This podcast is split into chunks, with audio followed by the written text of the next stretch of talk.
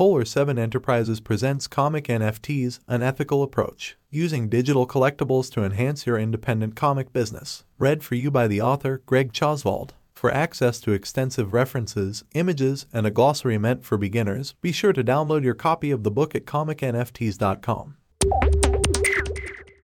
If it ain't broke, why fix it? The unique value proposition of comic NFTs.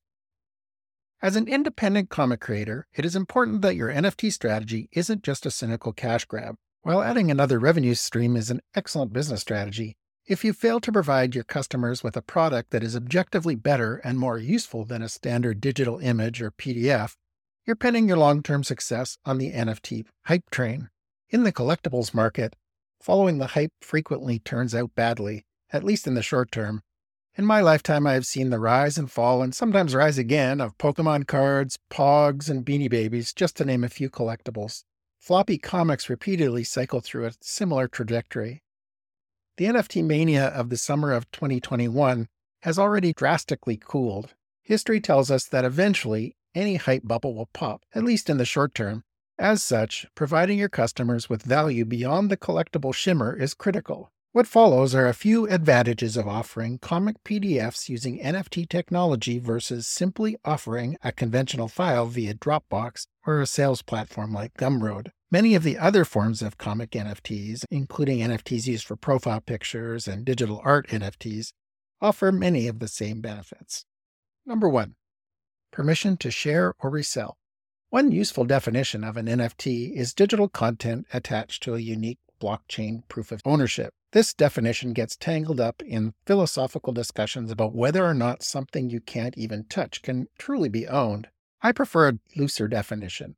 An NFT is a unique instance of digital content accompanied by explicit blockchain verified permission to transfer it to another person. Transferring an NFT to another wallet is an implied given facilitated by the attached blockchain coding, the NFT smart contract in this case. In creating the NFT, the creator implicitly grants the user the right to give or sell the same NFT to another person eventually. Until now, this has not technically been the case with conventional PDFs and digital files. I have dozens of PDFs on my hard drive from Kickstarter campaigns. With these, even permission to make a backup copy of those files on an external hard drive was a legal gray area until 2012 here in Canada. Sending those PDFs to another human without compensating the creator would definitely be morally and legally wrong, albeit rarely prosecuted. This issue is not just about resale and financial speculation. Imagine if you could never technically loan your favorite comic to a friend, or pass your comics along in your will. That is the current situation with non NFT digital content. Both the PDF on your hard drive or the comic you are leasing on a subscription service like Comixology. NFTs allow your customers to move a digital comic along to a new person legally and with a clear conscience. Number two, a collectible experience for the world. I grew up in the smallest incorporated city in Canada, with the nearest comic shop almost 100 miles away. I wouldn't have even known comics existed if it wasn't for a handful of Disney comics in the waiting room at my dentist. Today, I can order physical comics via Kickstarter and other online sales outlets, but frequently the cost of shipping is significantly more than what I paid for the actual comic. Digital comics largely solved these constraints, but only in the last few years could I subscribe to Comixology, as it previously was geofenced, excluding Canadians, presumably because of regional licensing issues. Even when digital libraries are available, there is no guarantee that a specific title will always be available, even if the service is still accessible. It's like when shows leave Netflix, never mind if it goes out of business. Given that there are more English speakers in Nigeria than in Canada, more in Belize than in Tampa, Florida, it is easy to show that there are millions of potential new comic collectors that can benefit from your comic in a digital form. And before someone says, yeah, but overseas countries don't know about NFTs, consider that the top four countries in the 2022 Global Crypto Adoption Index are Vietnam, the Philippines, Ukraine, and India. The US is fifth. While a regular PDF can reach those interested in simply reading your comic, something you cannot legally transfer cannot realistically be considered a collectible in the modern sense. And like it or not, much of the comic industry is built on the collectible experience. It is why so many comic shops include and collectibles in their name. NFTs can provide that experience to those who would normally struggle to acquire a physical comic at a reasonable price.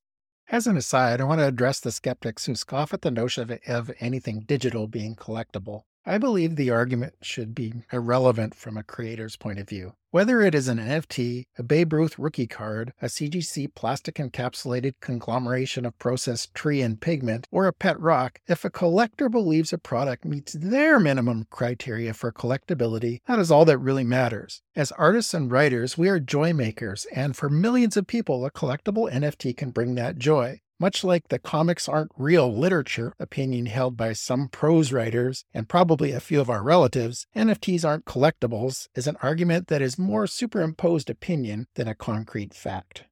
Number three, built in storage and backup. Owning an NFT is a lot like owning a safety deposit box with specific artwork in it.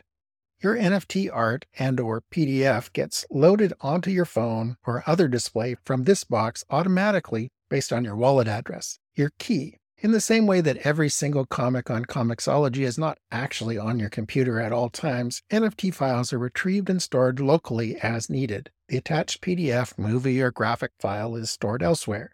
The user does not pay separately for this long term storage, and these files can be very large. Some full length movies have been distributed as NFTs. Contrast this to my comic PDF collection, accumulated mostly via Kickstarter. It currently occupies over 33 gigabytes on my hard drive and a duplicate amount in my Dropbox folder. In both cases, I'm responsible for providing and maintaining this storage. With an NFT, I am not. The creator of the NFT is responsible for that storage. Number four, duplicate management. If you've collected digital comics via Kickstarter for any length of time, you likely have several duplicate PDFs acquired via stretch goals or issue bundles. Besides taking extra disk space, these extras get scattered throughout multiple folders because they've come from multiple sources over time. These same PDFs as NFTs would appear as stacked duplicates in your wallet. Unless you want to keep multiple copies, for example, holding copies for your children, any duplicates can be easily identified and sold or gifted. Number 5. Cross application support. NFTs are built on blockchain or distributed ledger technology. Any blockchain is, by definition, a distributed database where no single party controls the information, i.e., there's no Amazon controlling the data like there is with Comixology. Everyone with access to the blockchain can see the entire database. This may sound like a recipe for mayhem, but in practice, it allows your pseudonymous blockchain wallet address to act like a magic key to see your NFTs through the lens of any number of different programs. These programs look at the same source information, but display it and manipulate it differently. In the example in the book, the same Godzilla comic cover NFT is shown in an iPhone app designed to estimate the value of your collection based on sales data and on two different web based marketplaces. Think eBay for your NFTs. The last image shows a calculation of sales for the entire collection on a specific exchange in real time. Depending on the blockchain hosting the NFT, the information available to collectors about collections can be extremely rich and informative. So I'm going to stop there for this week. We just did five of, I believe, 13 unique benefits in this particular chapter, and then a whole set in the following chapter as well. If you'd like to read ahead, be sure to drop by the website and grab your free copy of the book.